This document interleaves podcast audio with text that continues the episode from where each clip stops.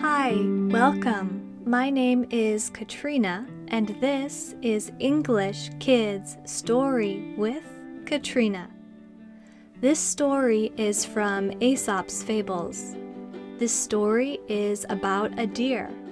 The deer has antlers on his head, but his antlers get him in trouble. Let's start the story. The Deer and His Reflection. A deer is in the forest. He is thirsty. So he walks to the lake. A rabbit runs in front of him. He stops to let the rabbit pass. The rabbit runs between the trees. Then a fox runs across the path. The deer says, Hello, fox. The fox does not answer. The fox is in a hurry. The deer arrives at the lake. He brings his head down to drink water from the lake. The water is calm. He sees himself in the water. He sees his reflection. He sees his legs. His legs are long and thin. He sees his nose. His nose is round and black. Then he sees his antlers. His antlers are so big. His antlers are bigger than his head. He says, The other animals do not have antlers. The rabbit doesn't have any. The fox doesn't either. My antlers are so beautiful.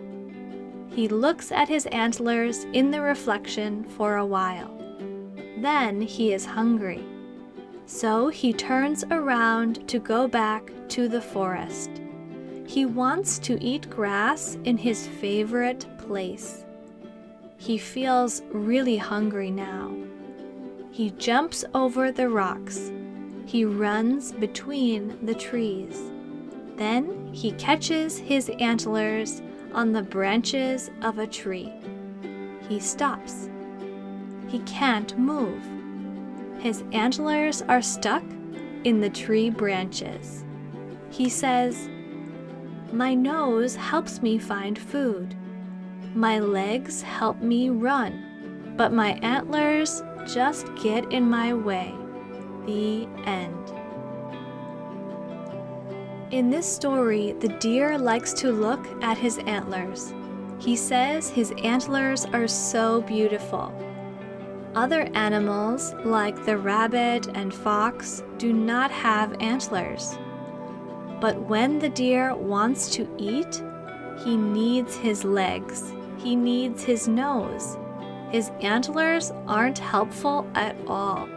Sometimes the things that are less beautiful are more useful. I'm Katrina, and this is English Kids Story with Katrina.